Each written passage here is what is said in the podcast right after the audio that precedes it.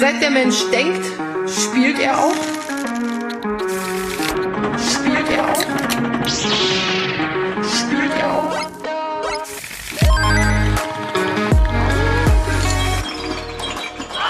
Ja, hallo, willkommen bei Ende Geek, Alles Geek, Folge 1. Alex, wir haben es tatsächlich geschafft. Wir sind über Folge 0 hinausgekommen. Das ist wahrscheinlich schon mehr als 30 Prozent aller äh, Leute, aller drei Leute, die Folge 1 gehört haben. also ungefähr einer dann. Ne? Ja, das wir nicht erwartet haben. Ja, und jetzt auch, ich hoffe, ihr könnt es hören jetzt auch mit gutem Ton von meiner Seite. Alex klang ja schon in Folge 1, ah, die Radioerfahrung und so. Aber jetzt hoffentlich habe ich jetzt auch hier besseren Ton. Ich hoffe es doch sehr. Es ist ein Traum. Auch von mir herzlichen Dank fürs Wiedereinschalten und auch schon für diejenigen, die gehört haben, waren doch schon einige hundert. Das hat mein Herz, unser Herz natürlich höher schlagen lassen. Also vielen ja, Dank vielen, dafür. Vielen Dank, voll cool. Und äh, ja, ich bin der gute Alex. Äh, weit gegenüber, kann man sagen, auf dem anderen Ende der Leitung sitzt der gute Kron. Und wir sind für euch heute wieder vors Mikrofon getreten. Und wir beginnen diese Folge eins auch wieder mit einem Highlight der Woche, was wir in Folge null ans Ende gepackt haben, werden wir jetzt erst ans sozusagen am Anfang der Folge packen. Und da beginne ich mit meinem Highlight. Und ich habe jetzt gerade vor ein paar Tagen wieder mit einem guten Freund, der zu Besuch war, einen wunderbaren Film geschaut. Und den muss ich euch einfach ans Herz legen. Der englische Titel ist The Art of Self-Defense, die Kunst der Selbstverteidigung. Er ist ein Film von Riley Stearns. Äh, der kam, glaube ich, irgendwie so 2019 äh, beim so einem Filmfestival raus. Also ist schon ein bisschen älter. In der Hauptrolle ist der gute Jesse Eisenberg, den kennt man äh, zum Beispiel hier Facebook-Gründer, äh, genau, diese ja. Verfilmung, äh, vielleicht auch nicht ganz so, so gut in einigen Superhelden-Verfilmungen, aber ja, er spielt hier so einen kleinen zerbrechlichen Buchhalter, so diese zerblech zerbrechlichen Typen spielt er eh immer am, am liebsten und äh, der wird eines Abends, als er Hundefutter holen will, so von so einer kleinen Motorradgang brutalst zusammengeschlagen. Und dann entwickelt sich das Ganze. Erschießen so sie seinen Hund. Nee, sie erschießen nicht seinen Hund. Ähm, was mit dem Hunden passiert im Film, will ich auch jetzt insofern gar nicht spoilern.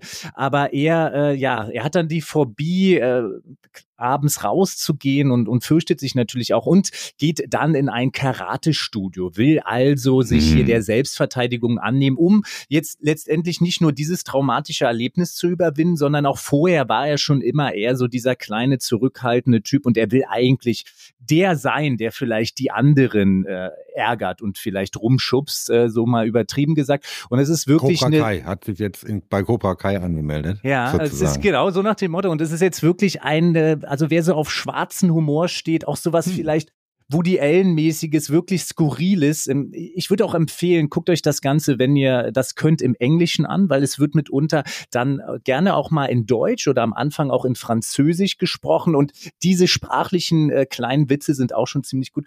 Und ja, er wird dann also Karateunterricht nehmen, äh, wird dort auch äh, ja einige Techniken erlernen, aber auch dann relativ schnell feststellen, dass in diesem Karate-Studio wirklich seltsame Dinge ähm, vor sich gehen und es gibt so eine Night Class, also die Abendstunden, ne, wo dann okay, auch ein keine bisschen, Geister oder so. Nee, nee, nee, ja. wo dann einfach auch ein bisschen Full Contact mäßig gekämpft wird und äh, ja, wie gesagt, äh, kein Spoiler, aber ähm, er stellt ziemlich schnell fest, dass da wirklich einiges im Argen ist und das vielleicht sogar auch was mit seiner eigenen Situation zu tun hatte.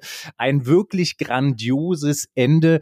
Ähm, also einfach so wenig wie ihr jetzt über den Film wisst, lasst euch da einfach mal drauf ein. Googelt mal kurz die Kunst der Selbstverteidigung, The Art of Self-Defense. Ich glaube, man kann es auf ähm, Amazon Prime zum Beispiel für drei, vier Euro leihen oder sogar kaufen. Guckt euch da einfach mal einen Trailer an und ähm, ja, ich sage ja, einfach okay. nur äh, Dachshund. Äh, mehr sage ich dann nicht. Ich kenne ihn auch nicht. Ich packe ihn auf meine Liste und dann ja eines Tages, vielleicht gibt es ja da noch eine extra Folge dazu. Das kann beim Highlight der Woche immer mal das passieren. Wäre, wäre ja. gut, ja. Aber nämlich nämlich zu meinem Highlight der Woche, kann ich schon mal an, anspoilern, da wird es früher oder später eine Folge geben. Da zwinge ich dich einfach dazu.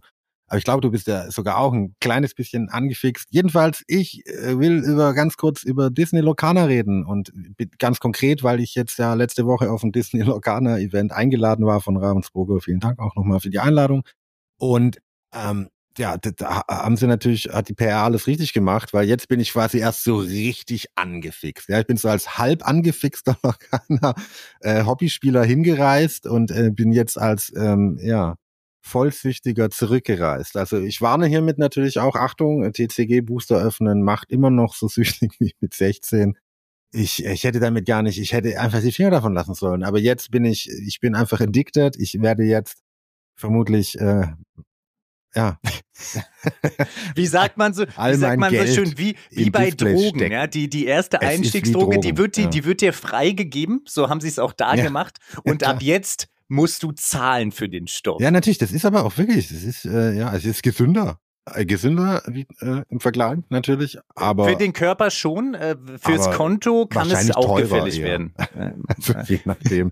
Also, aber naja, gut jedenfalls, ich, das war wirklich ein tolles Event mit ganz tollen Leuten. Also es ist, äh, das war, hat wirklich riesen Spaß gemacht. Waren super sympathische Leute. Es hat hinter den Kulissen und vor der Kamera Spaß gemacht. Ähm, äh, ja, ähm, deswegen weiß ich jetzt einfach, dass mich in nächster Zeit, äh, bis, bis hoffentlich das dann irgendwann der Kitzel wieder nachlässt. Vielleicht auch nicht, wir werden es erfahren, aber es wird mich halt jetzt eine Weile begleiten. Meine ganze Familie, ja, habe ich ein bisschen überreden können, Lokana zu spielen. Und deswegen habe ich da Redebedarf. Und früher oder später melde ich schon mal eine Folge Lokana. Ah, so. wunderbar. Für diejenigen, die jetzt vielleicht trotzdem gar nichts mit diesen Spielszenen, Kartenspielsachen zu tun haben. Also Lorcana, ein Sammelkartenspiel. Ihr kauft Karten in kleinen Boostern, wisst nicht, was das für Karten sind und dann baut ihr euch euer eigenes Deck zusammen. Hier jetzt das äh, tolle Neue im Disney-Theme. Also all mm. eure Lieblings-Disney-Charaktere werdet ihr dort irgendwann, wenn nicht schon jetzt auf Karten finden, baut euch ein Deck zusammen, hat unterschiedliche Farben, spielt Karten als Ressourcen aus, als Tinten, werdet dann sozusagen sozusagen Charaktere oder Lieder singende Karten ausspielen und dann versucht ihr die meisten Legendenpunkte zu erzielen. Erzählen Mehr wir dann alles, natürlich im Detail. Dann, genau. So viele verschiedene geben. Welten, Disney-Welten, die da aufeinander prallen. Ja, von äh, ja, ein, ein, eine große Freude. Aber wie gesagt, bevor ich jetzt hier, äh, bevor wir jetzt hier den Rahmen des Highlights der Woche sprengen und das Folgenthema hijacken, das eigentliche Folgenthema, weil es geht hier heute weder um die Art of Self-Defense und auch nicht um Disney Lorcana, sondern worum geht es denn heute? Ich kann es mal so, äh, so anteasen. Einer von uns beiden hier ist ein Verräter Alex und mm. ich bin es nicht. Ist es dieses klassische Rätsel, wo man weiß, dass einer von den Türstehenden immer lügt und der andere immer die Wahrheit sagt? Und dann muss man die Frage stellen, die ich jetzt schon immer wieder dann vergesse, äh, damit man das Rätsel richtig löst. Ja, wir wollen über Deduktionsspiele sprechen und auch nochmal äh, spezifisch über Social Deduction Games, ein Begriff eher im Englischen ansässig. Ja, soziale Deduktionsspiele. Das sagt man dann. Das habe ich noch nie gehört. soziale Deduktionsspiele. Spiele. Ja, wahrscheinlich nicht. Aber was sind denn überhaupt erstmal Deduktionsspiele oder das Wort Deduktion? So viel kann man vielleicht schon mal vorneweg sagen. Also Deduktion, ja, ist äh, natürlich in diesem Spielkontext immer so zu sehen, dass man etwas äh, schlussfolgern möchte oder muss. Ne? Man hat bestimmte Informationen, bestimmte Sachen und daraus muss man also logische Schlussfolgerungen, also Ableitung, Herbeiführungen, so wie das deutsche äh, Wort dann auch aus dem Lateinischen übersetzt wird, ziehen, um dann ein Spiel ähm, ja zu äh, meistern und zu gewinnen. Und da gibt's natürlich so Klassiker äh, wie Schiffe versenken. Ne? Man, hm. man, man muss halt irgendwie gucken, okay, in, in diesen Quadranten gibt's jetzt kein Schiff, aber das Schiff ist irgendwie vier Felder lang und, und es gibt jetzt nur noch diesen Bereich. Da muss es jetzt zum Beispiel dort sein oder Mastermind, ne, wo man eine Kodierung, eine Farbkodierung ähm, sozusagen deduzieren muss und, und, und ähm, Cluedo, Scotland. Yard. Ja? Scotland Yard, genau, mhm. wo man natürlich die, die Position und die Route von Mr. X herausfinden muss. Oder in Cluedo, das kennen ja wahrscheinlich wirklich die meisten, ja. Herr Weiß mit der Brechstange im, im, im Kaminzimmer äh, und so. Aber All das meinen wir tatsächlich jetzt nur noch am Rande. Natürlich haben all diese alten Titel, da hat man vielleicht in frühester Kindheit äh, in, schon mal Erfahrung gesammelt, Kontakt, in Kontakt gekommen mit solchen Dingen, die da wieder aufkommen in diesen Social Deduction Games. Aber wir meinen ja jetzt eher ein bisschen modernere äh, Spiele, modernere Vertreter dieses Genres. Wo, äh, ja, wie definieren wir das genauer?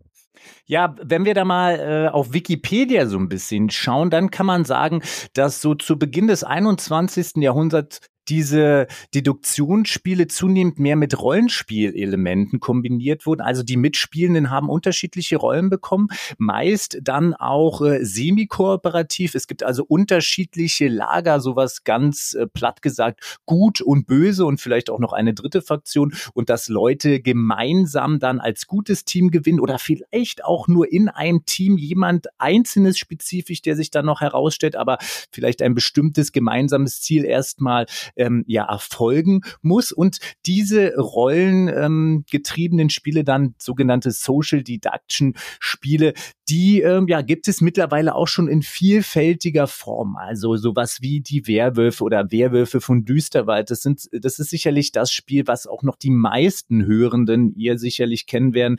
Ähm, aber weitere Vertreter, Kron, äh, da gibt es ja, ja, noch also einige. Ne? Wikipedia, genau. Quelle war Wikipedia jetzt von dieser Definition. Ja, ähm, da gibt es noch einige, die auch Wikipedia nennt. Secret Hitler, Two Rooms and a Boom, Love Letter, Wehrwörter, Human Punishment, Agent Undercover, Among Us. Among Us jetzt nicht direkt ein Brettspiel, aber da kommen, kommen wir später noch zu. Es gibt nämlich ein Brettspiel, das ähm, versucht Among Us als Brettspiel darzustellen. Ich, eine Sache ist mir tatsächlich noch eingefallen, wenn jetzt Leute fragen, ja, ich habe da jetzt Lust drauf, aber tatsächlich bei Cluedo hat es bei mir aufgehört so ein ganz einsteigerfreundliches, mit dem ich auch meinen Kindern und schon anderen Kindern quasi dieses Element von Deduktionsspielen beigebracht habe, ist der Tempel des Schreckens. So ein ganz, ganz kleines ähm, Kartenspiel, wo auch, weil du gerade gesagt hast, ja auch gut böse, ne, da gibt's halt die Abenteurer, die in den Tempel reingehen und die, die im Tempel sind und quasi den vor den Abenteurern verteidigen, dass die die Schätze da nicht plündern können. Ähm, das ist so ganz einfach, wo man aber diese Mechaniken, die jetzt dann später in denen, die hier genannt sind, ja, sowas wie Secret Hitler, ähm, einfach recht einfach lernen kann. Ja. Hm. Und ähm, der ein oder andere vielleicht auch schon mehr in der Materie Steckende fragt sich vielleicht, ah, was ist denn so mit jetzt äh, auch Krimispielen, die neu aufgekommen sind? Ne? Krimispiele, wo man also in die Rolle von Detektiven oder ähnlichen ermittelnden Leuten schlüpft. Da muss man ja auch viel deduzieren, also letztendlich Verdächtige ausschließen. Diese Kategorie der Krimispiele würde ich jetzt oder würden wir hier jetzt aber auch mal ausklammern. Ne? Das ähm, ist vielleicht noch mal so ein extra ja. äh, Untergenre. Also Krimispiele haben natürlich auch viel äh, äh Social Deduction, ähm, die schieben wir jetzt mal kurz beiseite und bleiben halt bei so Titeln wie eben genannt und wollen euch natürlich jetzt auch gleich mit auf die Reise nehmen. Quasi zwei der, wie wir finden, gerade angesagtesten Titel im Bereich Social Deduction. Ich wollte ganz kurz zu Secret ja. Hitler was sagen, weil mir das gerade einfällt. Ja, da ist vielleicht der eine oder andere auch gestolpert. Ja, äh, wer will denn Hitler sein? Ja, niemand.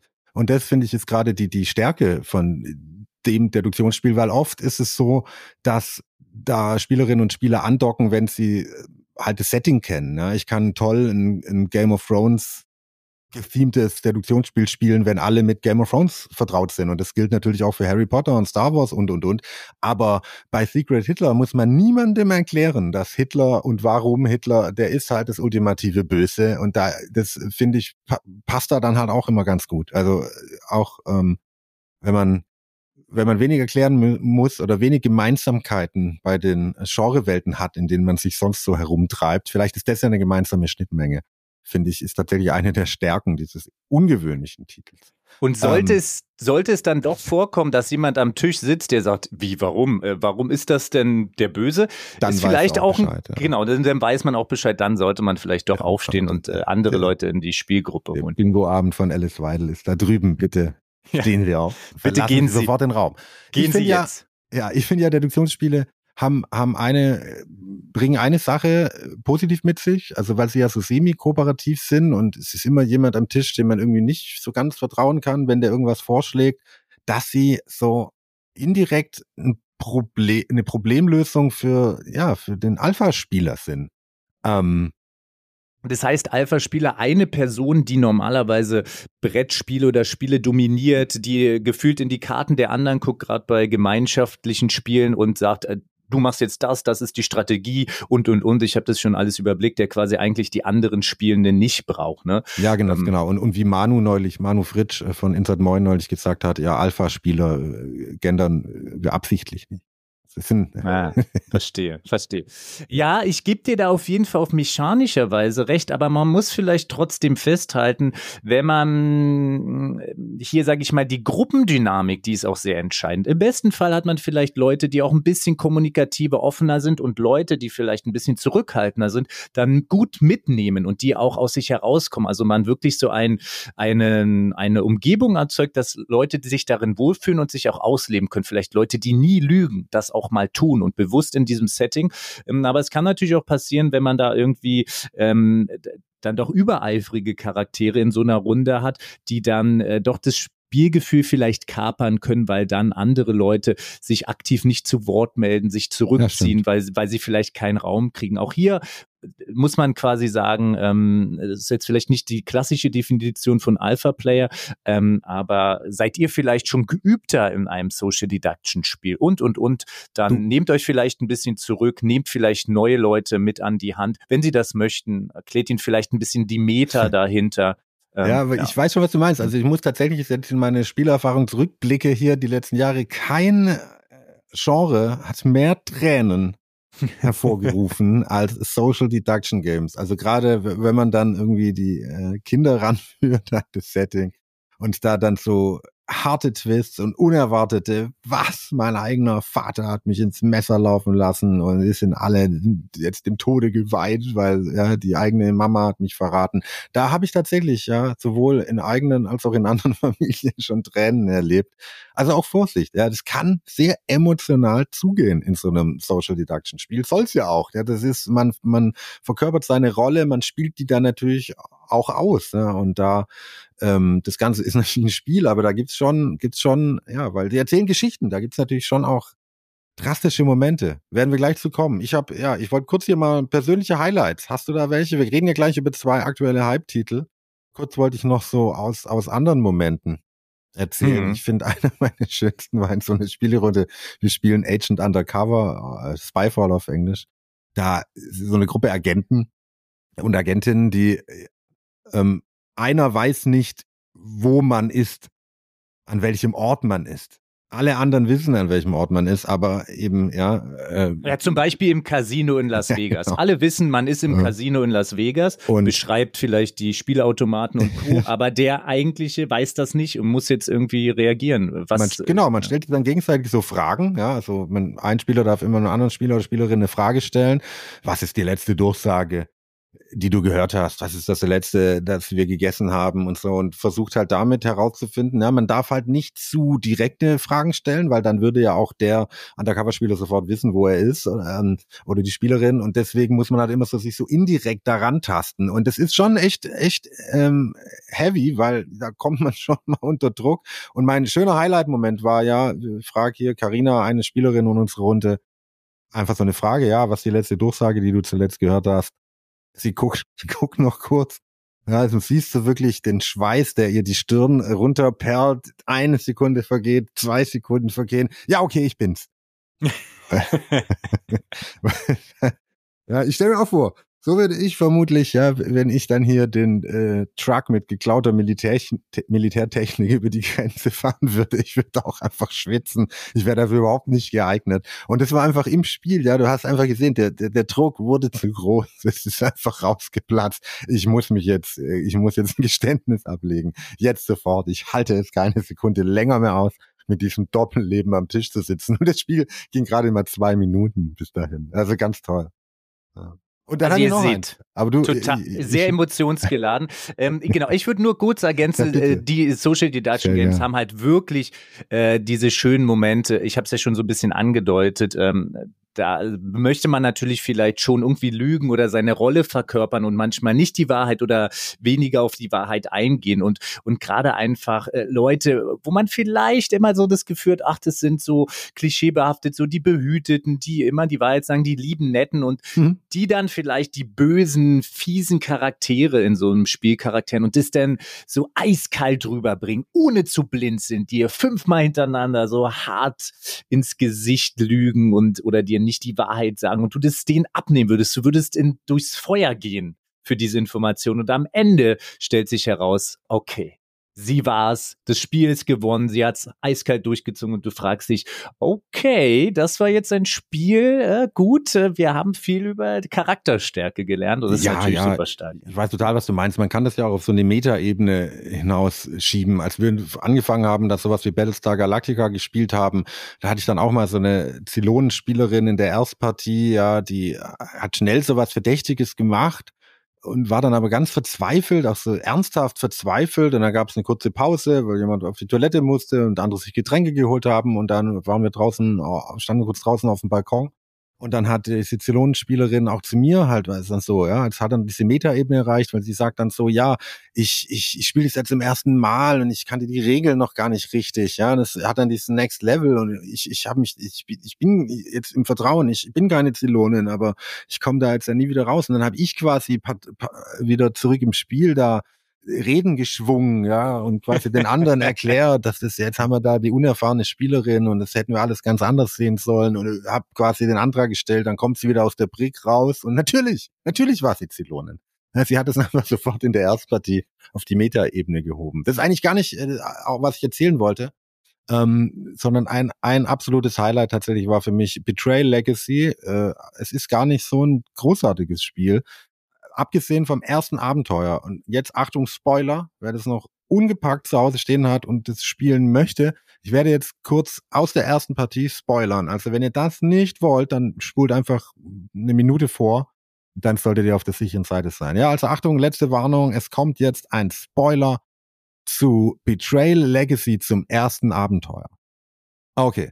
Ähm, da ist quasi so ein bisschen die Mission, man erfährt halt, einer ist zum Fluch befallen und er ist quasi der Böse, so Körperfresser-Horror. Ja, man weiß nicht, hier die Gruppe ist zusammen im Herrenhaus, aber einer von uns ist, ist, ist, ist der Wahnsinnige, die Wahnsinnige. Wir müssen rausfinden, wer. Und der unglaubliche Twist ist, es gibt gar keinen. Aber du drehst beinahe durch. Jeder denkt andere und das ist wirklich, ich habe noch nie so ein intenses, weil jeder verteidigt sich halt in einer Unschuldsansprache, wie du es nie wieder erleben wirst, weil jeder ist unschuldig. Jeder, es ist ein Missverständnis. Niemand ist infiziert. Es ist einfach, mein Gott, ich habe also solche Diskussionen am Tisch habe ich habe ich nie wieder erlebt. Sehr schön. Das hören wir jetzt auf, damit die Leute nicht äh, sich jetzt da hier genau reinspulen und nicht immer noch Spoiler. So, Spoiler vorbei. Und ihr kriegt natürlich schon mit, es ist ein Genre, was sehr emotionsgeladen sein kann, was aber auch äh, emotionalen Druck auf einzelne Personen ausüben kann und das macht es sicherlich auch so besonders, aber auch vielleicht nicht unbedingt für äh, jeder Mann, jede Frau. Und wir gehen jetzt aber mal weiter in die zwei Vertreter, die aktuell in äh, ja aller Munde der Social Deduction Welt auf jeden Fall sind. Ähm, Zwei Sachen. Blood on the Clock Tower bekommt jetzt gerade eine deutsche Umsetzung von Funtails und Monk Cult ist jetzt auch gerade wieder per Crowdfunding eine neue Erweiterung bekommen. Alles so sehr aktuelle Titel, auch natürlich unterschiedlich. Und deswegen wollen wir euch mal kurz vorstellen, ja, was denn die jeweiligen Titel so ausmachen. Ja, äh, Kron, Kron, Blood on the Clock anfangen? Tower. Ja, Ja, ich kann mal. ja. Blood on the Clock Tower Designer Stephen Midway. So weit wie ich das überblicken kann, sein einziges, erstes Spiel, was er bisher gemacht hat, erschienen beim Verlag im Original. Also wie gesagt, kommt im Sommer 2024 in einer deutschen Version bei Funtails. Bislang nur in einer englischen Version erhältlich. Bei dem Verlag The Pandemonium Institute. Auch das ein Verlag, den ich noch nie zuvor gehört hatte. Und auch da, wie ich es überblicke, ich glaube, es könnte sein, dass das das einzige Spiel des Ich Verlags glaube ist. auch, ja. Ich glaube auch aus Australien kommen Ja. die. Hm. Und dann äh, zur Story heißt es hier, ein Dämon geht in Ravenswood Bluff um, mordend in der Nacht und tagsüber in menschlicher Gestalt getarnt. Nur Informationsfetzen kursieren im Dorf und die Bewohnerinnen kämpfen mit ihren unterschiedlichen Fähigkeiten gegen das Böse oder beschützen die Unschuldigen. Doch der Dämon und seine diabolischen Diener verbreiten Lügen, um Verwirrung zu stiften und Misstrauen zu säen. Das ist einfach die offizielle PR-Beschreibung, wie auf der Seite von Funtails quasi schon in der deutschen Übersetzung hier aufgelistet wird. Ja, das ist das eine Setting. Und da, ähm, es ist im Prinzip ein Brettspiel, aber das Brett, wenn man so will, spielt eigentlich überhaupt keine Rolle. Es ist mehr, ich würde sagen, es ist mehr so ein Happening. Ne? Man braucht nämlich auch einen Zeremonienmeister, einen Spielleiter, der eine größere Gruppe Spielende um sich versammeln sollte. Und dann auch je nach Setting gibt es unterschiedliche Rollenverteilung, je nach ob die Spielerinnen und Spieler mit dem Spiel vertraut sind und so weiter, ne? Nicht? Ja, auf jeden Fall, auf jeden Fall, genau. Hm. Du es hast ja auch schon viel Erfahrung gemacht. Du bist nämlich mein, einer meiner Zeremonienmeister, Alex. Mm, ja. ey, wenn, vielleicht kann man sagen, einer deiner besten, ohne die anderen Natürlich. jetzt zu degradieren. Ohne. Ja, du sagst es, es braucht quasi jemand, der die Spielleitung übernimmt. Vieles von dem Material, was ihr bekommt, wenn der Blood on the Clock Tower sowohl im Englischen als auch im Deutschen euch besorgt, ist letztendlich auch Material für den Spielleitenden. Das äh, Coole ist nämlich, dass die Spielschachtel, wenn sie dann aufgeklappt und so zusammengehalten wird, wie ein aufgeschlagenes Buch wirkt. Und in diesen beiden äh, Schachtelhälften kann man dann weitere Informationsbögen für die, der, die Spielleitung äh, ähm, übernimmt. Äh, gibt es äh, Rollenmarker, die man dann reinlegen kann, bestimmte Statusdinge, die man markieren kann, wenn Leute gestorben sind und dass man da überhaupt die Übersicht behält. Das ist nämlich gar nicht so einfach. Und für diejenigen, die dann äh, letztendlich das Spiel spielen, gibt es Übersichtsbögen, weil es äh, ja Bestandteil ist dieses Rollen. Spiels. Ja, es gibt eine Menge Rollen, je nach Szenario, äh, um die 20 Rollen immer pro Szenario. Und das ist auch ein Teil, so ein bisschen die Überforderung ist auch, würde ich sagen, Teil des Spielkonzeptes. Es gibt halt einfach so viele Möglichkeiten mögliche Varianten der Geschichte, was, was, Möglichkeiten. Und das macht aber halt auch den Reiz davon aus. Also es ist so natürlich, ganz grob gesagt, einer der Spielerinnen und Spieler ist halt der Dämon und der tut Böses. Also der, der Standarddämon zum Beispiel, ähm, der tötet dann halt jede Nacht eine Spielerin oder einen Spieler.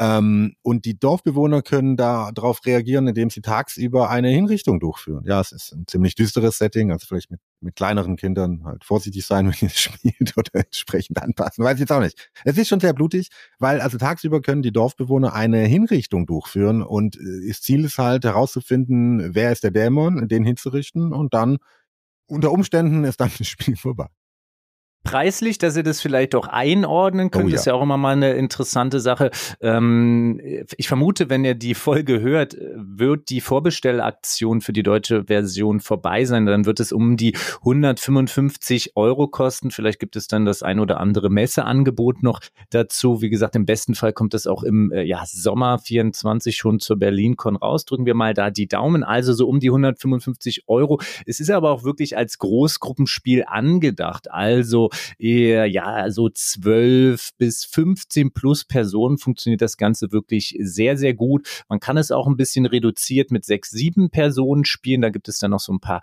ähm, abgewandelte ähm, Skripte, die man verwenden kann, wo nicht ganz so viele Rollen drauf sind. Empfiehlt sich vielleicht auch, um erstmal so einen Einstieg zu kriegen, auch wenn man das leiten möchte.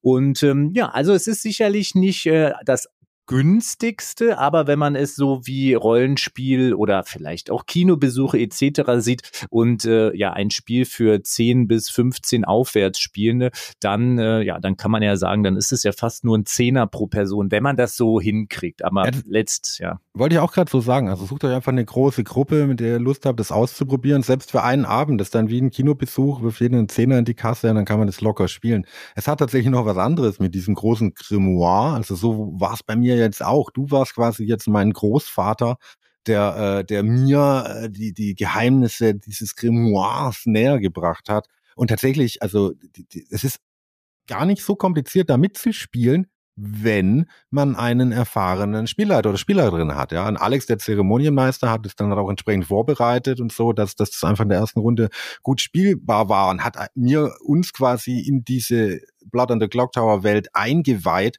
Und dann ist der Einstieg, wie es gilt für viele andere Spiele, aber hier wirkt es noch so ein bisschen, ja, wirklich, als würde man das so, ja, die alten Zaubergeheimnisse werden weitergegeben äh, von Vater zu Sohn oder so. Also ja, ähm, im Idealfall natürlich findet ihr auch noch jemanden, der dann in eurer ersten Partie der Zeremonienmeister ist, weil der ist natürlich, der hat die höchste Fehlerquote. Da kann was passieren, da kann was schiefgehen und wenn man da eineinhalb Stunden spielt und dann kann natürlich tatsächlich, gibt Partien, die im schlimmsten Fall sogar abgebrochen werden müssen, weil einfach, was weiß ich, Grimoire fällt runter und alles fällt durcheinander oder äh, ja. Deswegen, es hat eine Einstiegshürde, aber die wird geringer, wenn man einen erfahrenen oder eine erfahrene Spielleiterin an der Seite hat, die einen da einweiht. Das ist das Zweite, was wir vorstellen wollen, Alex.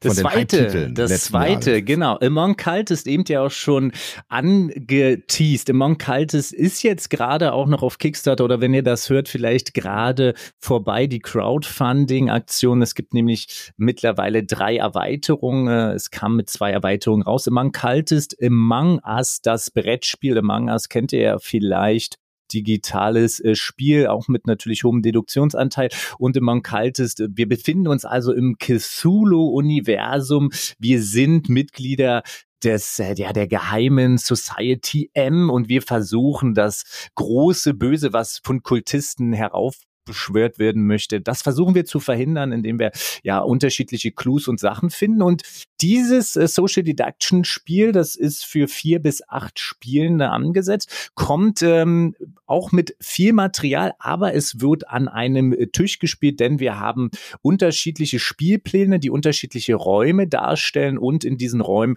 werden wir mit unseren äh, Charakteren, die sind so Holzdisk, dann durch die Räume laufen. Und hier ist äh, ja der große Faktor von Among Us, ne, wenn es zu Berührung, also zu Begegnungen kommt in diesen Räumen, dann findet immer ein Austausch von Karten statt. Und ist man dann ein Kultist, also auf der bösen Seite, dann hat man die Möglichkeit, Leute zu töten, gibt ihnen dann eine Todkarte. Ist man auf der guten Seite, äh, der Ermittler, dann hat man nur so Lebenskarten, die man dann austauscht. Und ja, dann tauscht man diese Karten aus und man weiß dann noch nicht, ob man äh, eventuell ein Geist ist, weil man getötet worden ist. Das müsste man dann erst wieder überprüfen lassen von jemandem. Oder auch hier gibt es einige Charaktere mit unterschiedlichen Fähigkeiten, die zu bestimmten ähm, ja, Situationen gezündet werden können. Und so gibt es hier halt wieder die Möglichkeit, wenn nach einer bestimmten Rundenanzahl das gute Team nicht gewonnen hat, dann gewinnt quasi das Böse und die Guten müssen in dieser Zeit bestimmte kleine Hinweistoken, die in den Räumen versteckt sind, äh, einsammeln. Diese wiederum können aber auch von den Kultisten wieder behindert werden. So Räume muss man durchsuchen. Da können die Bösen auch wieder Karten reinspielen, um das zu verhindern. Also ihr hört jetzt hier schon, es ist mehr Interaktion mit dem Material. Ihr müsst am Tisch sitzen.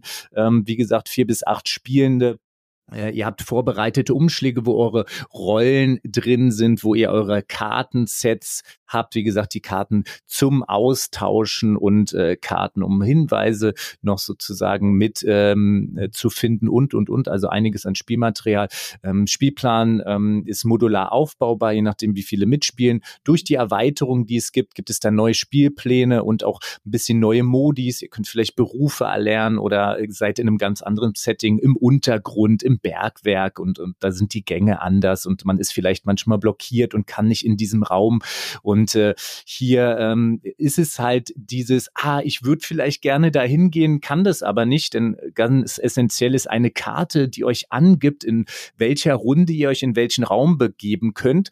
Ähm, die Kultisten sind nicht daran gebunden. Äh, die sollten vielleicht so tun, als wenn sie mal nicht auch in einen Raum gehen können. Aber diese Verzweiflung vielleicht manchmal, man ist eigentlich jemand Gutes und müsste jetzt in diesem Raum gehen, um das Gute zu tun, aber kann das gerade nicht. Und das ist natürlich manchmal ziemlich verdächtig und immer mit diesen verdächtigen Momenten und Sachen ähm, und, und dann dem Thrill der Begegnung, ach verdammt, jetzt geht vielleicht sogar auch noch das Licht aus und auf einmal begegnen sich alle in einem Raum. Ähm, das ist, was im Monk Kaltes jetzt äh, so schön umsetzt. Ja, es versucht halt, ähm, es setzt quasi Among Us, ja, diesen ähm, Corona-Hit als Brettspiel um. Ähm, der eine oder andere wird sich erinnern und bestimmt ähm, Among Us zumindest davon gehört oder gespielt haben. Ja, deswegen auch Among Cultists. Die, die Ähnlichkeit im Titel ist natürlich kein Zufall. Designer, ich weiß nicht, ob du es gesagt hattest, ist Stefan Godot und beim Verlag Godot Games ist auch erschienen. Und ja, könnte sein, dass die Kampagne, ich bin mir nicht sicher, wie viele Tage die noch auf dem Buckel hat, kann sein, dass die Kampagne dazu noch läuft wenn ihr da noch einsteigen wollt. So, ja. jetzt haben wir die beiden Spiele Preislich, wir, wir ja, sagen noch bitte. kurz preislich, hält ah, ja. sich das, wenn man das äh, jetzt mal all in äh, zu der Kampagne sich anguckt. Mit all den Spielbrettern. Mit, genau, mit, also das Hauptspiel mit allen Erweiterungen und noch so Zusatzmaterialien ist man bei um die 124 Euro. Da kommt wahrscheinlich dann ja noch ein bisschen Shipment dazu. Also es geht so ein bisschen in die Richtung, wenn man jetzt sagt, nur das Core-Game, ähm, dann äh, ist man quasi so mit 50 Euro dabei, dass ihr das vielleicht auch nochmal so ein bisschen einordnen könnt. Ja. Ja, das sind die beiden wahrscheinlich, äh, zumindest in unserer Bubble, meistgehypten, meist meistgesprochenen, meistgespielten Social Deduction Spiele des letzten vergangenen Jahres und natürlich, wie gesagt, haben aktuell auch immer noch, äh, der Halbzug fährt immer noch, weil es erscheint ja auch das eine Spiel erst auf Deutsch und das andere hat äh, neue Bretter, neue Spielpläne im Kickstarter. So, Zeit für ein Fazit, ja. Ich, äh, ich habe tatsächlich ein Fazit, Alex. Ähm, ja, äh, ich, ich bin selbst gespannt. Ich werde es so Fußball-Style mit Blutgrätsche, wenn ich da äh, einhaken muss. Ja, ne? ja. Ist, ähm, äh, ja. Tu das nur. Ja. Ich kriegst dann halt gelbe. Wenn ich mich, wenn ich mich verletze dabei, dann müssen wir halt paar pa Wochen Pause machen. Ich hoffe, ja, du krätest nicht zu hart. Also gut, ähm, Among Kaltes will ja Among Us als Brettspiel sein. Das schafft es tatsächlich auch. Also es schafft tatsächlich dieses Among Us Spielgefühl aufs Brettspiel zu übertragen, ohne jeden Zweifel. Aber ich muss jetzt tatsächlich sagen, nach einigen gespielten Runden, es ist halt einfach schlechter als eine Runde Among Us am Computer oder iPad oder wo immer man Among Us spielen kann. Ähm, weil einfach einige Dinge der Umsetzung, die halt in Among Us digital total rund und gelungen ablaufen, die sind einfach hier ein bisschen seltsam. Es fängt an mit diesem Routenplan, dem ich da strikt folgen muss. Ich fühle mich da gegängelt, ich, ich fühle mich nicht, als könnte ich mich da frei bewegen und tun und machen, was ich möchte, sondern eigentlich, außer gut, ich bin Kultist, sollte ich, sollte ich diesem Routenplan hier folgen, um irgendwas beitragen zu können. Und dieses Beitragen sieht dann, wenn ich dann meiner Routenplanfolge in einen Raum gehe, dann sieht dieses Beitragen darin aus, dass ich winzige Plättchen, äh, Bücher, äh, dahin schiebe. Also auch in den Räumen. Es, es, es, ist, es ist wirklich nach einigen Partien sehr redundant, was hier passiert. Der Spielablauf ist im Prinzip immer so ein bisschen ähnlich. Also die Geschichte das mag von Brett zu Brett ein bisschen unterschiedlich sein, aber die Geschichte, die mir Amon Kaltes erzählt, die wiederholt sich. Es gibt in meinen Augen nicht die Abwechslung in der Vorstellung, wie ich die gerne von einem Social Deduction Game hätte. Das schon mal vorab. Hm. Ja, ich kann dir natürlich dahingehend zustimmen, dass also dieser, wie sagt man so schön neudeutsch, Upkeep, also die Dinge, die man da rumtut mit den kleinen Tokens, vielleicht auch schon beim Spielbrett anfängt aufzubauen, wenn da irgendwas vielleicht ein bisschen schief und krumm liegt, ähm, das übernimmt natürlich das Computerspiel äh, ohne Probleme. Äh, na, da muss man jetzt nicht noch Dinge vorbereiten. Auch ich wenn finde, du tot bist, bist du tot und sowas. Das ist auch sehr eine seltsame Mechanik, muss ich mal sagen. Ich finde es trotzdem mechanisch. Ich habe jetzt vielleicht den Vorteil, Schrägstrich Nachteil. Ich habe im Mong Us nie digital äh, gespielt. Ah. Dafür, deswegen kann ich dem sozusagen nicht nachweinen, aber ich kann das durchaus vorstellen, äh, was du da meinst, weil ich das an anderen Genrevertretern so wie Point-and-Click-Adventure mhm. umsetze Umsetzung im Brettspielbereich das dann auch bemängel mitunter. Ähm, ich finde es äh, ja in, insofern aber trotzdem ganz schön, dass es so diesen Thrill hat. Ah, wir haben jetzt diese Begegnung und man ist sich nicht ganz sicher und man möchte vielleicht die Begegnung nicht, aber ich bin trotzdem äh, erstmal dabei. Also ich, ich, das ist jetzt kein Foul oder so. Den, ja, ich kann jetzt, äh, noch, noch keine Blutgrätsche. Du bist nah nee, nee, Mann, bist bereit, ja. mich jederzeit umzusagen. Ja, den Thrill in diesen Begegnungen, das kann ich vollkommen nachvollziehen. Dieses entscheidende Element aus einer Among Us-Partie, äh, auch so ist es auch im Digitalen. Ich ich möchte am liebsten alleine in den Räumen herumwerkeln, aber ganz alleine geht's halt nicht, weil wir sollten auch zusammen in den Räumen was tun, um dann möglichst halt äh, dadurch zu gewinnen, dass man halt genügend Bücher in die Regale reinräumt und dann kommen halt plötzlich Leute, man sagt eigentlich, du komm nicht und dann kommt derjenige doch in seinen Raum rein. Das hat natürlich klar, das hat geile Momente und ich muss auch zugeben, ähm, ich fand Among Us richtig cool. Ähm, als ich das die die ersten Partien. Ich war da richtig Fan äh, von und dann ist aber halt allerdings äh, was passiert. Ja.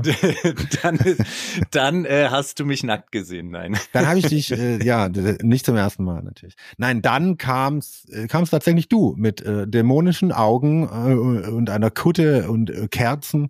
Also da kam plötzlich der Kult in, in, in unser Haus. Casa Gronauer wurde zur Kultstätte. Und da hast du halt mir Blood on the Clock Tower gezeigt. Und ich muss sagen, schon nach dem ersten Abend, wo wir zwei Partien Blood on the Clock Tower gespielt haben, schon nach dem ersten Abend hatte ich dieses Fazitgefühl im Bauch, dass das einfach, Blood on the Clock Tower ist was vollkommen eigenständiges, was, was, was Neues. Es wirkt einerseits vollkommen vertraut durch dieses, ja, schon oft abgenudelte Genre der Deduktionsspiele. Es bedient da natürlich Mechanismen und Dinge, die, die ich kenne, die sich vertraut anfühlen. Aber auf der anderen Seite ist es vollkommen neu. Und vor allem, im Gegensatz zu Among Was? Es ist bisher jede Partie, die ich gespielt habe, hat eine vollkommen eigene Geschichte erzählt. Also Geschichten, das ist, das ist ja, da kann man wirklich schon schon Kurzfilme draus drehen. Ja, ich und ich habe quasi einfach ein völlig freies Spiel. Das mag manche auch überfordern, da muss man erstmal rangeführt werden. Ja, ich kann hier private Gespräche mit kleinen Runden führen. Ich kann wirklich das ganze Setting nutzen. Es ist alles es ist, ja, ich sage ja auch, es ist mehr ein Happening, mehr ein Erlebnis als ein klassisches Brettspiel, weil wie gesagt, das Brett gerät völlig zur Nebensache. Das ist irgendwie nur eine Anzeige, wer lebt und tot ist. Aber das ist, also, das hat mich bisher jedes Mal richtig umgehauen. Es hat überhaupt nicht diese, bei Among Us gibt es spannende Situationen. Aber es gibt auch Phasen, sich dann immer, ja, jetzt macht mal hin, kommt schon, wir wissen doch jetzt alle, was jeder im nächsten Zug macht und jetzt, ja, und jetzt führt es an, mach los, los und dann geht's wieder weiter. Ich will zum nächsten spannenden Moment kommen. Und bei Blood on the Clock Tower ist das Ganze, das ganze Event ist ein spannender Moment. Ich finde das mit dem richtigen Spielleiter, mit der richtigen Spielleiterin, der da auch ein Gefühl für bekommt, wann endet der Tag, wann beginnt die Nacht, also wie lange haben die Dorfbewohner Zeit, über mögliche Hinrichtungen zu reden, wann tritt der Dämon dann nachts in Kraft und überhaupt nachts sind so viele Dinge, die da durch Fähigkeiten untereinander in den Rollen passieren können. Es ist einfach mind-blowing gut was dieses Spiel in Sachen Narrativen abliefert. Ich glaube, ich kenne kein Spiel, das besser Geschichten erzählt und dabei so wenig Spiel braucht. Es ist ja eigentlich, lebt es von einem Blatt Papier mit ausgedruckten Rollen. Also es ist so mehr Rollenspiel als als fast all die anderen. Also da werden ja nicht mal wie bei äh, hier Tempel des Schreckens Karten aufgedeckt oder auch bei Avalon Resistance, da gibt's ja noch einen kleinen Marker hier, aber das hat es alles, es hat zwar diese Opulenz im Material, deswegen so teuer ist, aber gleichzeitig hat's auch, ist es so elegant und kommt mit nichts aus und erzählt so viel. Also ich finde, das ist im direkten Vergleich, und also das raucht tatsächlich Amon Kaltes in der Pfeife. Tut mir leid. Ja, was äh, können wir da sagen? Äh, das wird sozusagen kleingeraspelt in den Pfeifenkopf gestopft und äh, angezündet. Ja, ich, ich weiß auch nicht, aber ich, also es ist irgendwie mein Eindruck jetzt nach, also das, Amon Kaltes ist trotzdem ein tolles Spiel. Ich glaube, nur innerhalb dieses Genres hat Blood on the Clock Tower so eine neue Dimension aufgestoßen. Da wird sich, ich, also es, ähm, ich finde, es hat nur ein einziges Manko. Es braucht einen Spielleiter, eine Spielleiterin. Am hm. besten jemand mit Erfahrung. Davon abgesehen ist es einfach der König dieses Deduct, dieses Social Deduction Genres. Mit ich, großem Abstand, wenn du mich fragst. So, äh, sage ich mal, äh, bescheiden wie meine Meinung da oft ausfällt. Ich kriege kein Geld von ja, Pandemonium. Das stimmt, wir kriegen kein Geld. Wir können nur festhalten, dass äh, die Version, die ich auch zum Spielen verwendet habe, dass das eine Review-Copy ist für Hunter und Friends, mit der wir da gespielt haben. Also wir mhm. haben äh, mit unserem Spielerlebnis haben wir erstmal kein Geld ausgegeben, aber äh, ihr habt auch weitere Runden gespielt, wo du sich nicht. dann jemand äh, das, äh, das Spiel, nein, wo sich dann jemand das Spiel auch gekauft ja, hat im Nachgang. Also äh, du hast so, sowohl eine äh, quasi mit einer Review-Copy spielen dürfen, als auch mit einer einer gekauften Version. Und ähm, ähm, wir müssen festhalten, ich würde es insofern differenzieren. Das Schöne, was du gesagt hast, es hat diese Rollenspielerlebnis und diese Charakterzüge und auch dieses Happening, zu dem man das ausbauen kann, Blood on the Clock Tower. Ne? Also, also du kannst, keine Ahnung, du kannst die Nebelmaschine aufbauen. Du hast vielleicht noch rote Scheinwerfer irgendwo stehen. Du, du holst den Totenkopf rauf und die Kerzenständer. Da ah, kannst ja. du auch als Spielleitner voll abgehen. Ähm, und das ist cool, aber manchmal will man das vielleicht auch nicht. Manchmal will man sich nicht Gedanken machen. Manchmal will man nicht den perfekten Spielleiter, die perfekte Spielleiterin suchen. Und manchmal brauchen die Spielenden auch die Dinge am Brett, die geführte Struktur, dass sie mit aufgeben und vielleicht nur Social Deduction als ein mechanisches Element in dem Spiel, mhm. neben vielleicht noch, ähm, ich sag mal, Handkartenmanagement oder Ressourcenmanagement und, und kleine Geschichten, die da drin äh, entstehen. Und da ist es dann sowas wie äh, Among Cultist oder andere Vertreter. Oder wir haben ja auch Battlestar Galactica gesagt. Ne? Battlestar Galactica geht ja noch mehr in eine Richtung, noch mehr spielmechanische Elemente mit Social Deduction. Also da, wenn man jetzt so eine Skala aufmachen würde, wäre sowas wie Werwolf und Blood on the Clock Tower die Dinge, die mit, mit viel Storytelling und wenig Material auskommen. Und dann auf der anderen Ende ist dann sowas wie Battlestar Galactica zum Beispiel ähm, oder noch ein bisschen weiter, so wie Nemesis, wo Social Deduction nur eine Mechanik ist und, und du noch mehr spielerische Anteile hast. Und so würde ich das, glaube ich, immer abschätzen. Ähm, wenn du ich zum Beispiel weißt du, nur vier, fünf Leute habe, mit vier, fünf Leuten muss man und kann man fast, glaube ich, sogar mit, mit fünf nicht mal, kannst du Blood on the Clock Tower nicht spielen und, äh, und, und dann willst du vielleicht lieber sowas Geführteres haben. Du sitzt auch am Tisch, Ne, auch das ist ein Thema. Du hast jetzt gesagt, bei Blood on the Clock Tower der, äh, der Spielleiten. Ich finde auch, dass man den Platz dafür braucht. Man braucht wenn man das mit, ja, mit, mit 12 bis 15 Leuten. Ähm, also bei unserem kleinen Häuschen äh, Indoor ist das nicht möglich. Wir haben das mal cool im Sommer im Garten gespielt, auch sehr schön. Also ich würde insofern da so ein bisschen abstufen ähm, für die Spielgruppe und den Moment geeignet, weil viele von äh, den Social Deduction Vertretern mit Brettspielen Bestandteil. Die gehen sicherlich auch ein bisschen äh, über eine Stunde plus. Ähm, Blood on the Clock Tower mit 15 Personen und ambitionierter Spielleitung, äh, die gehen gerne drei Stunden plus. So, ne? Ich weiß schon, also, was du meinst. Ja. Es, ist, es ist kein Spiel für, für every, kein Everyday-Game, das man Montag ja. bis Freitag durchspielt. Es braucht sowohl vom Spielleiter, Spielleiterin wie auch von den Spielenden Einsatz da. Das kostet auch Kraft, als, als Spielender da seine Rollen auszuspielen und so weiter. Aber nichtsdestotrotz, na, in der Erfahrung, die es halt liefert, ähm, mhm. Ähm, zum Beispiel, nur ein Beispiel, ja, ja hier eine Runde, in, der, der Dämon hat sich recht früh zu erkennen gegeben, ja, äh, war eben noch recht unerfahren, äh, hat sich sehr verdächtig gemacht, wurde dann hingerichtet äh, und dann, oh, das Spiel ist nicht vorbei. Was ist geschehen? Ah ja, wir müssen die Scarlet Witch unter uns haben, also eine Rolle, wo dann unter bestimmten Bedingungen, wenn noch genügend Dorfbewohner am Leben sind, der Dämon umspringt. Und in unserem Fall ist dann der Dämon auf ein unschuldiges Kind übergesprungen. Ja, das musste dann erstmal durchschaut werden und in aller, allerletzter Sekunde hat sich dann meine Frau als Slayer eine andere Rolle, die einen einzigen Pfeil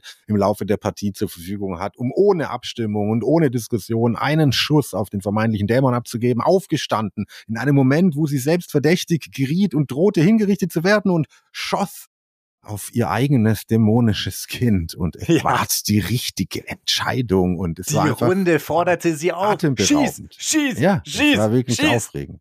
Ja. Und das ist einfach, ja, diesen Grad an, an Intensität, äh, wie immer man Nervenkitzel, also das ist, ähm, das hat mich schon geflasht und das ist fast in jeder Runde Plot. The Clock Tower. So. Alex, ja, wir haben es geschafft, in unserer recht. ersten Folge schon unseren Vorsatz zu sprengen. Deswegen müssen wir jetzt rasend schnell unsere Top 3 des Genres runterrattern, ohne groß Wenn und Aber. Ja? Ohne groß Wenn und Aber. Wir, werden auch, ja, ja, wir ja. werden auch gar nicht so viel auf dann die einzelnen spezifischen äh, Titel angehen. Wir werden sie jetzt mal nennen. Guckt da mal nach, wenn ihr Bock habt. Ich beginne einfach mal. Jawohl. Wie du es gesagt hast, dieses coole Happening und auch für mich persönlich, weil ich da gerne auch drin aufgehe in die Rolle als Spielleiter, ist Blood on the Clock Tower. Man kann sich da wirklich super austoben. Ihr habt jetzt schon viele Dinge darüber gehört. Für mich auf Platz zwei Werwölfe Inquisition Ultimate Werwölfe. Bei Pegasus erschien auch schon älterer Titel. Das Ganze ist drei bis zwölf Spielende. Lebt davon, dass ähm, man unterschiedliche Charaktereigenschaften ähm, spielen kann, ohne diese Rolle zu haben mit so kleinen Abstimmungscube. Wirklich cool, drei bis zwölf, so um knappe Stunde, äh, schön schnell gespielt. Und ähm, dann auf der 6,5 auf, auf Boardgame Geek wollte ich da mal kurz. Ja, die, die sind verwirrt. Die sind wirklich verwirrt. Und dann auf dem dritten Platz äh, Vollmond Nachtwerwölfe One Night Ultimate Werwolf von Ravensburger ins Deutsche rübergebracht. Kleine Schachtel, finde ich, ist Blood on the Clock Tower Speed. Weil man hat hier, wenn man das auch mit den Erweiterungen hat, ganz viele Rollen. Spielleitung übernimmt eine App und das totale Chaos, wer, wer ist denn jetzt wer? Oder ich bin es nicht. Es gibt da nämlich nur eine, deswegen One Night, quasi nur eine Nachtphase. Man kriegt Rollen, die werden aber vielleicht wieder umgeschoben und das weiß man nicht. Und dann gibt es eine Tagphase und da muss man das Ganze auflösen. Das spielt man also in um die zehn Minuten, drei bis zehn Spielende. Äh, wer Blood on the Clock Tower mag, dieses chaotische, bin ich jetzt betrunken, vergiftet, was auch immer, der sollte sich auf jeden Fall, falls noch nicht geschehen, Vollmondnacht Werwölfe angucken. Ja, bei mir auf der 3, Spyfall. Ich habe es ja schon gesagt, es ist, äh, hat, ist auch nicht so einfach, wie es aussieht. Also die Regeln sind einfach, aber wirklich, also da gute äh, Antworten auf schwierige Fragen in einem Moment zu finden, wo man keine Ahnung hat, an welchem Ort man sich als Agent oder Agentin befindet, ist wirklich tricky. Äh, das ist meine 3. Äh, Agent Undercover, wie gesagt, auf Deutsch. Ähm, Platz 2, The Resistance, Avalon. Avalon.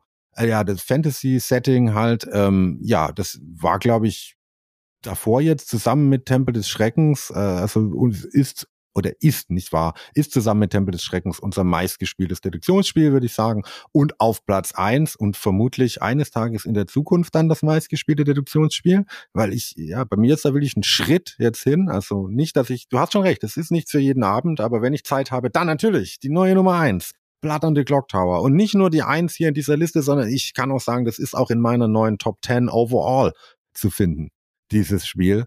Ähm, wo genau, muss ich mir noch selber überlegen. Da spiele ich einfach nochmal zehn Partien und denke darüber weiter nach. Wenn das in der Schlagzahl weitergeht und es weiter solche Geschichten abliefern, die sich nicht wiederholen, es gibt ja auch noch Sachen wie Reisende. Also es gibt die Figuren, die später hinzukommen können an so einen Abend. Ja, kennt ihr ja auch. Irgendwie acht Freunde sind schon da, der neunte kommt erst oder zwölf sind schon da, der dreizehnte kommt erst in einer Stunde. Ja, auch dafür gibt's Rollen. Das kenne ich auch von anderen Deduktionsspielen nicht. Und, und, und. Ähm, Du hast sogar eine eigene Variante gemacht, Alex, habe ich gehört. Ja, das will ich nur so ein bisschen anteasern und das ist aus so einem, ach ja, aus so einer Laune heraus entstanden, weil du schon sagst, das werden so schöne Geschichten und Sachen erzählt und die Charaktere, die sind ja jetzt äh, in so einem, ja, weiß ich nicht, so ein bisschen Werwölfe, Fantasy, Mittelalter-Setting angesetzt, der, der Slayer, ne, die Demon und das Waschweib und so Sachen. Aber man kann das natürlich auch und das auch ein Aufruf an euch, mal in andere Universen übertragen. Ich bin und äh, Kron, du ja auch ein Comic-Marvel-Fan, ne? Der Slayer könnte ja auch Hawkeye sein oder der böse äh, Demon ist vielleicht der Green Goblin oder vielleicht auch Red Skull oder die ähm, Spionin oder die, die Scarlet Witch, da ist vielleicht äh, so Lord jemand Voldemort. wie Black, ja, Black Widow oder genau, ihr geht ins Harry Potter-Universum oder Herr der Ringe, Star, oder Star Wars, Wars, Star Trek, ja. Oder genau. Leisure Sweet Larry. Ja, ja. Also vielleicht äh, habt ihr das jetzt auch mal als Anstoß, quasi die bestehenden Rollen, Oder die es Läschen. gibt, einfach mal mit äh, Charaktere aus anderen Welten zu bestücken. Und äh, finde ich dann auch so, keine Ahnung, ich bin der große Hulk, der vielleicht irgendwie nur äh, abends irgendwie zum Monster wird oder so. Ne? Also da kann man das ja auch spielcharaktermäßig, äh, wenn Leute auch in diesen Universen zu Hause sind, nochmal vielleicht auf ein anderes schönes Level bringen werden hier die Leute animiert, ja, sich hier eigene Print and Plays zu machen, als ihr ja. hart verdientes Geld, ihre Taler äh, bei den entsprechenden ja. Verlagen abzuliefern. So nee, sollen. Sie sollen sich das schon holen, aber sie können sich ja dann ihr Custom-Set äh, zum Überkleben Materialien besorgen. Ja, ja. Noch, Vielleicht ähm, ja, ein, zwei äh, kleine so Tipps und Tricks. Äh, A, könnt ihr Blood on the Clock Tower auch online spielen? Äh, das Stimmt. könnt ihr einfach mal googeln. Da gibt es eine ähm, äh, Webseite, da werden auch viele Runden ähm, äh, gespielt. Ähm, ihr könnt natürlich auch mal ähm, in eurem Umfeld fragen, hat jemand äh, eine Hardcopy von Blood on the Clock Tower? Ich weiß zum Beispiel in Berlin Umland gibt es mehrere so auch kleine Spieletreffs und, und auch private Runden.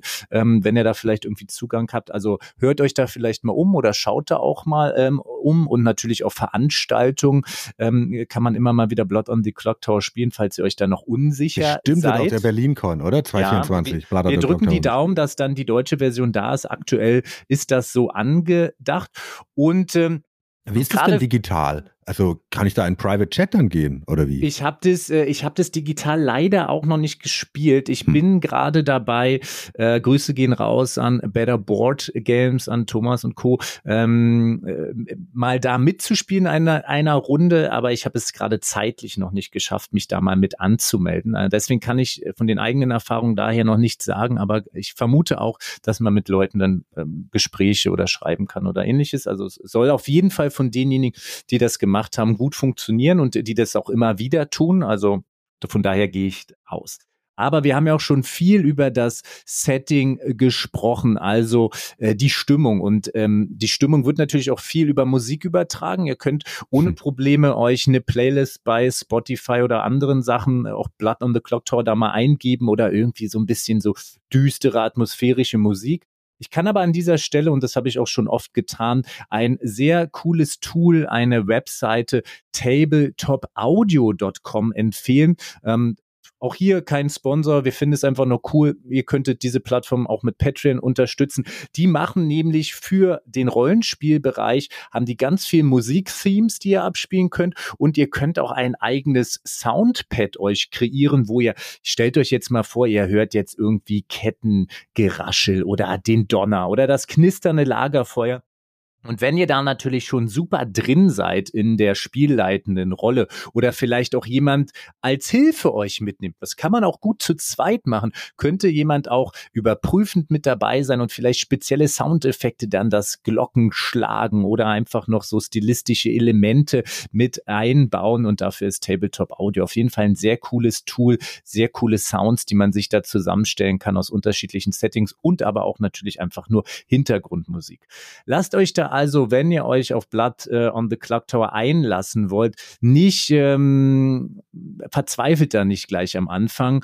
Ähm, wenn ihr das leiten wollt, nehmt euch die Zeit, äh, guckt euch das alles an. Ich kann es auch fast empfehlen, macht es wirklich vielleicht mit so einer kleineren Sechser, Siemer Runde, wo ihr einfach weniger Rollen verwendet. Ähm, A, dauert es nicht so lange. Ähm, ihr habt vielleicht auch erstmal nicht diese große Verantwortung, diesen großen Druck. Fehler passieren immer. Es passieren kleinere Fehler, die wird niemand bemerken. Es passieren vielleicht Fehler, die sind etwas spielentscheidender. Wenn das auftritt, dann sagt das vielleicht denjenigen. Ich auch in, in einer unserer Partien habe ich viel vorbereitet, habe dann die Rollen rausgegeben und habe dann festgestellt, öh, es ist jetzt ein Minion auf einmal zu wenig. Ich habe irgendwie den Rollenchip dann doch nicht in den Beutel getan. Ne?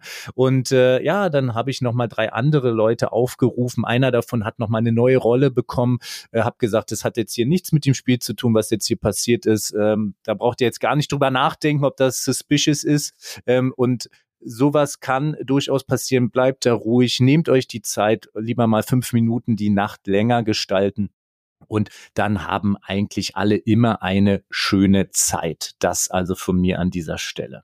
Ja, so, bevor wir unsere geplante Zeit verdoppeln, das ja. soll es gewesen sein. Ich würde sagen, Ende Geek, alles Geek zum Thema Deduktionsspiele.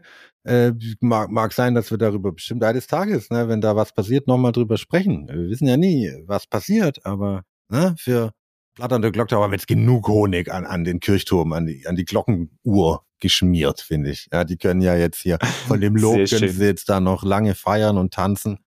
Ja, Glückwunsch. Also wenn es sowas, wenn sowas wie äh, noch Prädikate geben würde, oder Kronjuwelen, wie ich sie ja jetzt nenne. Du, du vergibst deine Kronjuwelen. Ich vergebe Blatt an der Glocktower eine Kronjuwele. Auf jeden Fall. Ganz Sehr klar. schön. Und auch an euch natürlich. Also äh, erstens, was wollt ihr für, was ist eure Lieblingsvariante ja, von Blood on the Clock Tower? Welches Theme? Ja, kommentiert es gerne. Und zwar, ja, Ende Geek, alles Geek findet ihr auf Instagram. Ihr findet auch mich, Jan Kroner auf Instagram. Ich glaube, Alex hat bisher immer noch nur seinen Berlin Brettspiel-Kanal, den er betreut. Er wird aber früher oder später, werde ich ihn genötigt haben, sich auch einen eigenen Insta-Kanal anzulegen. Also gerne da über Nachrichten direkt, Lob, Kritik, Folgenwünsche weiterhin. Wir haben schon einen ganz tollen Folgenwunsch bekommen von Hörer Fabian. Da können wir auch schon mal sagen, früher oder später, es kann sich nur um Jahre handeln, werden wir den umsetzen.